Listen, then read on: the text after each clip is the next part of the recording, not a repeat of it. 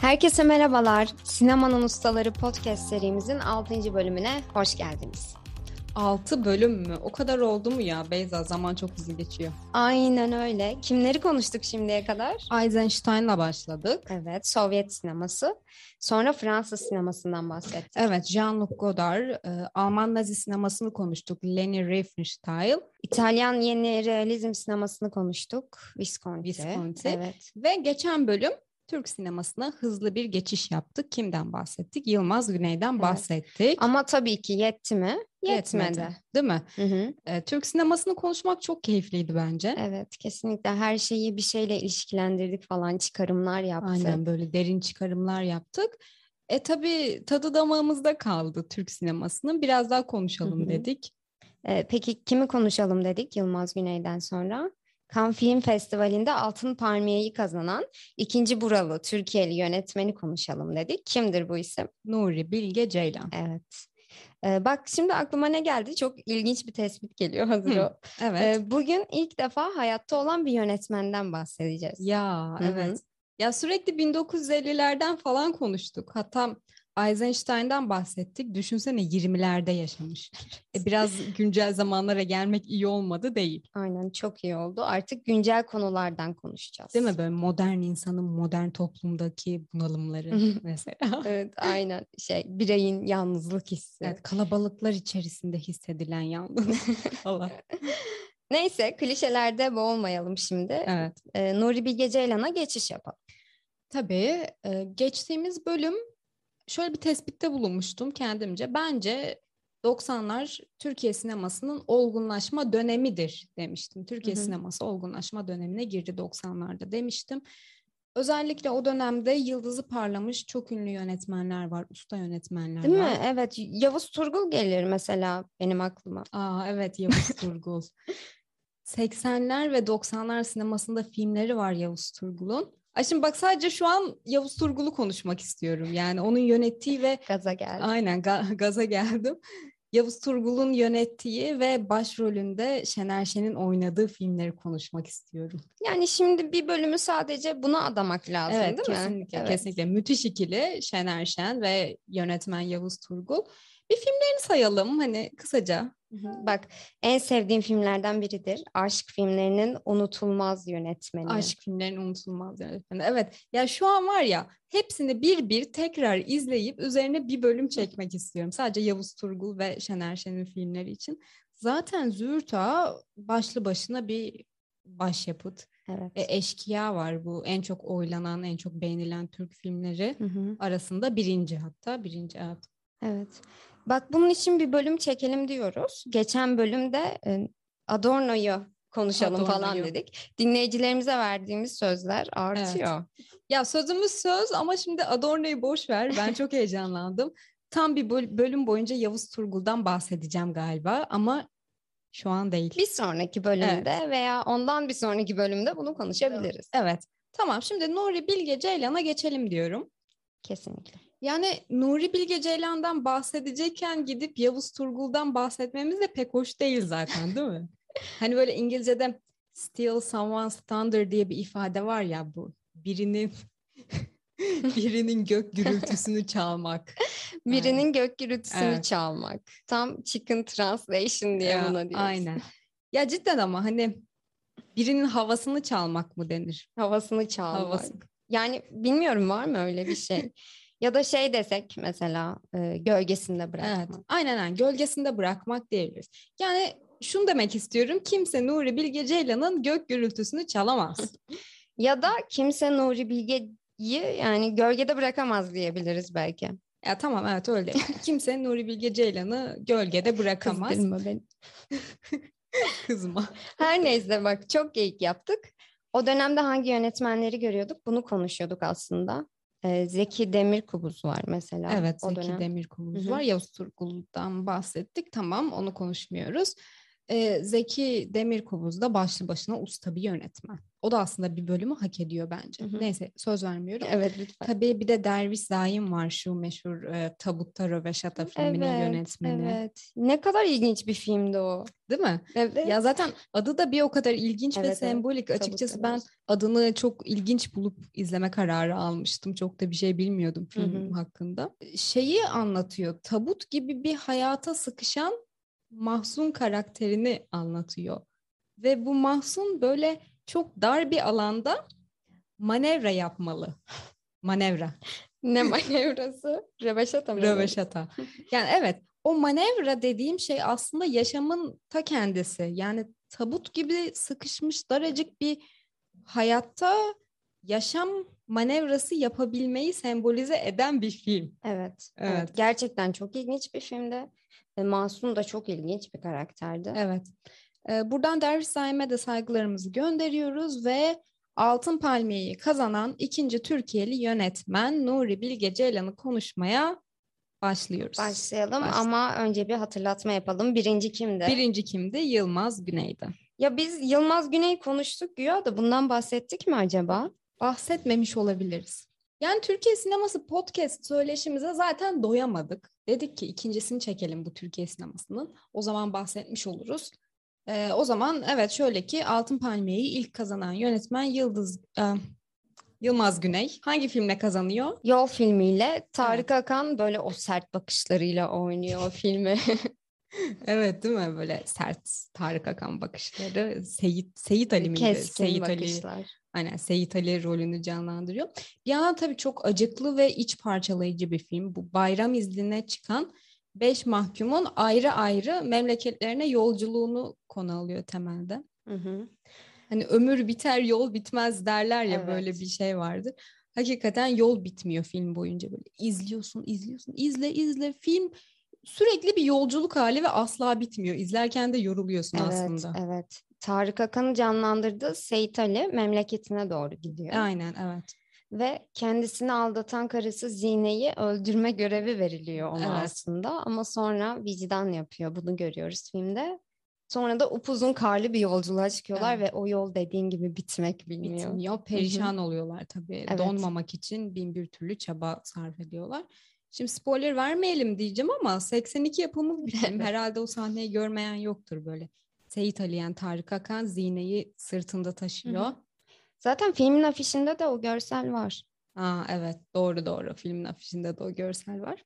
Ya sonra işte Zine'nin donmaması için yapılanlar ve en sonunda Zine'nin donarak ölmesi. Ama evet yol öyle bir yol ki Öyle bir yol. Aynen. donarak ölebilirsin o yolda. bembeyaz bir ortam. Bir de diğer mahkum da var mesela. O da köyüne gidiyor. Orada da terör meselesine değiniyor Yılmaz Güney. Yani yine politik bir gönderme mutlaka var bu filmde hı. de var. E tabii yıl 82. Bu filmi de Şerif Gören yönetiyor Yılmaz Güney'in adına. Evet. Politik tabii ki. Tabii Şerif Gören'in de hakkını vermek lazım. Bu arada geçen çektiğimiz bölümde Umut filmini konuştuk. Oradan e, Yılmaz Güney'in kolektif bilinç eksikliğine üstü kapalı bir vurgu yaptığını söylemiştim ve buna epey değindim aslında ama bu bağlamda atladığım bir tema varmış. Bunu fark ettim. Ki bence bütün film bu tema üzerine kurulu. Umut filminden bahsediyorsun değil Evet mi? evet Umut filmi. Hangi tema üzerine kuruldu? çaresizlik.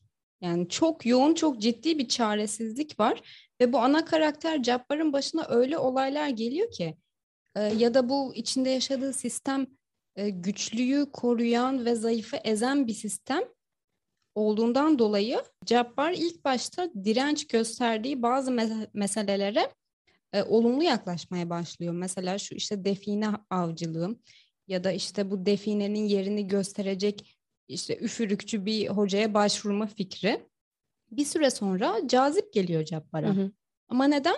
Çaresizlik, Çaresizlikten. çaresizlikten. Hı hı. Seçeneği yok, seçeneksiz kalmış. Evet doğru haklısın. Gerçekten üzücü bir filmdi ve senin bir önceki bölümde bahsettiğin o işte sınıf farklılığı temasında da yoğun olarak içeriyordu bunu. Tabii ki. Yani olaylar zinciri zaten bunun üzerine kurulu.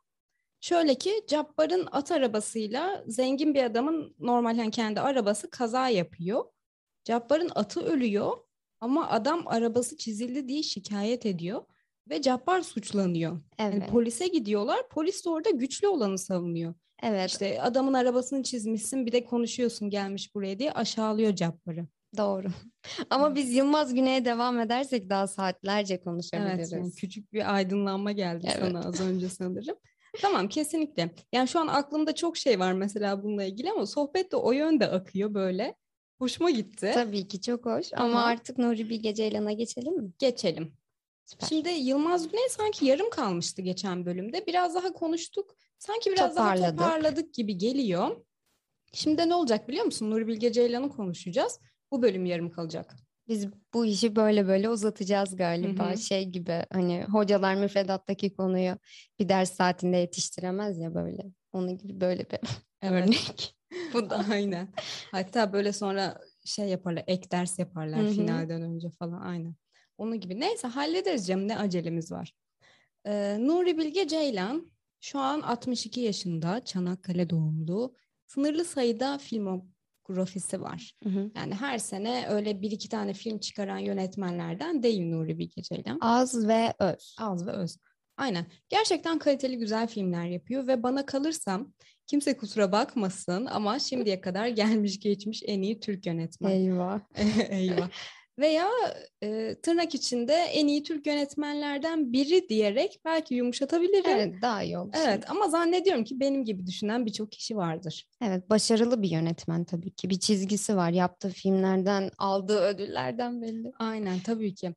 Ve ayrıca özellikle 90'larda ve 2000'lerin başında çektiği o ilk dönem filmleri çok düşük bütçeli filmler. Hani aa işte Nuri Bilge Ceylan zaten ödül alıyor, zaten meşhur oldu. Benim de öyle bütçem olsa ben de çekerim bu filmleri gibi kimse boş yapamaz. Öyle bir durum da yok yani. Hı hı. E, Dediğim gibi filmografisinin neredeyse yarısı düşük bütçeli filmler.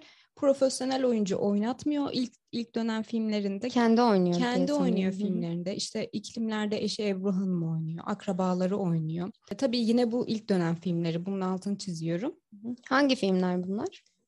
90'larda üç tane filmi var. Koza, e, Kasaba, Mayıs Sıkıntısı. Her biri durağan filmler. Böyle çok karmaşık, çetrefilli senaryolar falan yok. Daha 2000'li yıllarda hatta 2010 sonrası diyebiliriz biraz daha e, karmaşık senaryolara. İlk filmlerinden Kasaba ve Mayıs Sıkıntısı, bu tırnak içinde kullanıyorum, taşra sıkıntısı dediğimiz kavrama işaret ediyor. Taşra sıkıntısı Taşra diye bir sıkıntısı. kavram var yani Bu bir öyle mi? kavram. Ama herhalde köyde internet çekmiyor ya şikayeti değildir değil mi? Aynen. Köyde telefon çekmiyor, köyde internet çekmiyor. Değil taşra sıkıntısı tabii ki. Burada referans verdiğim kişi ünlü edebiyat eleştirmeni Nurdan Gürbilek. Ee, taşra sıkıntısı kavramını anlattığı bir makalesi var. Ee, edebiyat eserlerini bu yönde inceliyor. Bunu teorize ediyor bir şekilde. Bence bu taşra sıkıntısı kavramı da Nurdan Gürbilek'in ortaya attığı Ceylan'ın filmlerinde hissediliyor. Yani şöyle ki çok ciddi bir durağanlık söz konusu filmde. Aynılık ve gitgide silikleşme durumu var.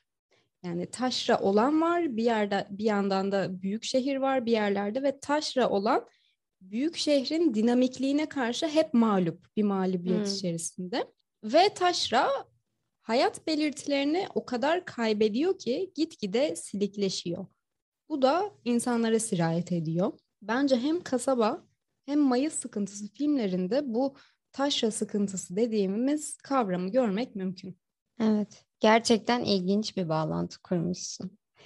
Ee, Peki başka nelerden bahsedebiliriz bu ilk dönem filmleriyle ilgili? Mesela e, oyuncu kadrosu yönetmenin akrabaları çevresinden seçiliyor. Bundan bahsedebilir miyiz? Evet, aynen.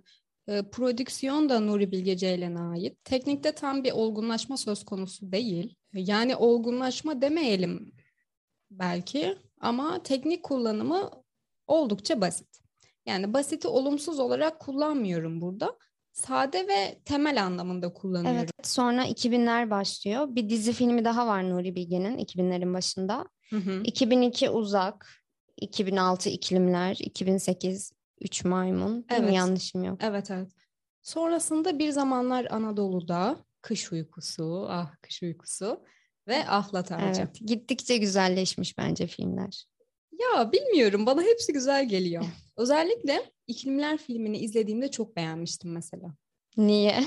Toksik bir ilişkiyi anlatıyor diye mi? Ya evet. Gerçekten toksik bir toksik bir ilişki gibi ya da toksik demeyelim de böyle çok çok çok kırılgan bir ilişki söz konusu orada. Evet. Ama bir o kadar gündelik. Yani bir o kadar hayatın içinden bir ilişki bence İsa ile Bahar'ın ilişkisi. Yani yaşadığımız bazı ilişki dinamiklerini de anlatıyor Evet. bence. Sen biraz alışıksın herhalde toksik ilişkiye. Yani olabilir. E, Toksik ilişki görmeye alışığım demiyorum. Böyle bir şey yok. İnkar sonsuza kadar inkar. Ee, yani bu filmde İklimler filminde Nuri Bilge tam bir minimal gerçeklik iklimi yaratıyor. Her şey çok basit, çok gerçek e, ve çok minimal. Yani Hı hı. ana karakter İsa da mesela o kadar temel yaşıyor ki hayatını. Evet, temel gibi görünüyor aslında ama her iki karakter de derin bence. Evet. Yani o donukluğun ve basitliğin arkasında birçok duygu söz konusu. Evet, evet. Yani karakterlerin içinde yaşadıkları derin, evet. Evet. Ama film o kadar yal- yalın ve temel ki yani basit olanı da gösteriyor bir yandan. Evet. Tabii hatırlatmak gerekir burada. Ebru Ceylan ve Nuri Bilge Ceylan birlikte oynuyor bu filmde. Evet. Ee, filmdeki adı Bahar. Aynen Ebru Ceylan'ın adı Bahar. Evet. Yani Bahar da bu toksik ilişki içinde olduğunun farkında. Ve bir aksiyon da almak istiyor aslında. Bu farkındalığın verdiği bir böyle asilik, aksilik var Hı üstünde. hı. Sonra da aksiyon alıyor Aksiyon zaten. alıyor, evet. Evet. Aynen kesinlikle. Bahar ipleri koparıyor mesela şu işte İsa motor kullanırken ona kaza yaptırması. Ben gemileri yaktım mesajı. Hani bitti benim için. Enkaz orada hani motorun Değil mi? Enkazıyla ilişkinin enkazı aslında bir bağlantı içerisinde. E, sonrasında Bahar Ağrı'ya gidiyor. Bahsettiğin aksiyon alma durumu herhalde bu. Hı, Evet. Ağrı'ya gidiyor aksiyon alıp ama toksik ilişki tabii ki peşini bırakmıyor. Evet. Peki iklimler. Neden iklimler? Tabii ki bunun sembolik bir anlamı vardır. Bunu Tabii ki, açıklayalım mı? Tabii ki var. Ee, Burada bir ilişkinin gidişatını ve çöküşünü görüyoruz.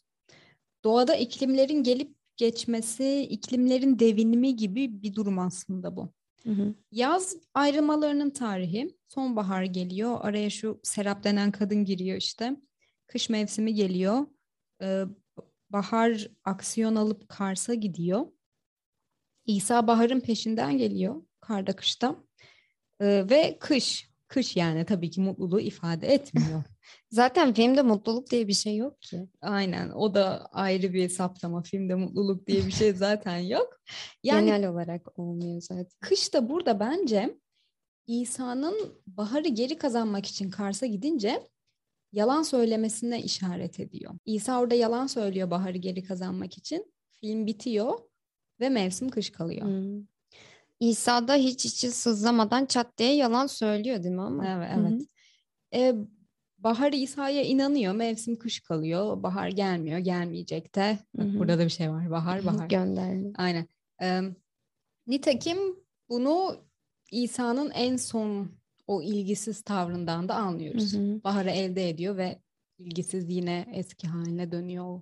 Temel fazla minimalist. Evet. Bir de nihilist göndermeleri olduğu söyleniyor bu filmde. Hı hı. Yani evet. Ee, aslında tamamen karakterlerin yaklaşımı nihilistik bir yaklaşım. Nasıl? Hı. Mesela Bahar çok donuk bir kadın, sevgisiz ve mesafeli bir kadın. İsa da aynı şekilde hiçbir şeyi önemsemiyor. Hiçbir şey için aksiyon almıyor. Bu Pasif, pasif nihilizm. tırnak- Pahi- aynen pasif Hı hı. nihilizme işaret ediyor bu teoride. Evet. Tam aksine Bahar Kars'a giderek bir mesela aksiyon alıyor. Evet. Ya da e, neydi? Motor kazası vardı değil mi? Buna sebebiyet veriyor. Aynen bu da bir aksiyon. Evet. Ee, dolayısıyla Bahar da bu terminolojide radikal nihilist olarak yorumlanan bir karakter aslında. Evet, İsa evet. pasif nihilistken Bahar radikal nihilist olarak yorumlanıyor filmde. Evet, gerçekten bu umursamaz ve pasif nihilist tavırlarıyla İsa'da tam şey havası var böyle. Ya kızım sen kafanda kurmuşsun. Ya değil mi? Ya kızım sen kafanda kurmuşsun. Manipülasyon. Tam manipülatif erkeklerin en Evet. temel cümlesidir yani. Evet biz Bahar'ı Ba- tutuyoruz. Baharı tutuyoruz evet. Kadın dayanışması. Tabii yani en nihayetinde bu kadın aldatıldı mı? Aldatıldı. Evet. O zaman mesele bitmiştir dermişim. Her neyse tabii böyle sığ bakmamak gerekiyor. İşte film konuşuyoruz, film yorumlu- yorumluyoruz, yönetmenden bahsediyoruz falan. Minimal ve bir o kadar da derinlikli Evet. bir film aslında bu açıdan. Evet. Ee, şimdi bu bölümde biraz 90'lı yıllardaki yönetmenlerin adını andık. Hı hı. Yılmaz Güney'den bahsetmeye devam ettik. Evet durduramadım kendimi. Evet. Nuri Bilge Ceylan'a da giriş yaptık. Giriş mi yaptık? Giriş yaptık. Bitmedi diyorsun. E, tabii ki bitti mi sence? Yok yok hayır. Kesinlikle bitmedi. Daha Kanda ödül aldı. Kış uykusunu bile konuşamadık ki yani ilk dönem filmlerinden bahsettik sadece. O zaman bir sonraki bölümü Nuri Bilge Ceylan 2 yapalım bence. Yapalım ama iki bölümü kesinlikle hak eden bir yönetmen zaten. Değil mi? Ha, aynen öyle. Yani öyle. o yüzden sıkıntı yok diye Nuri Bilge. Ceylan'a 2 bölüm 3 bölümde verilir. Evet. Tamam, Yavuz Turgul'u falan da yapacağız ama onların da ufak sözünü verdik buradan. Harika. O zaman sinemanın ustaları Nuri Bilge Ceylan 2 için takipte kalın. Haftaya görüşmek üzere. Hoşçakalın.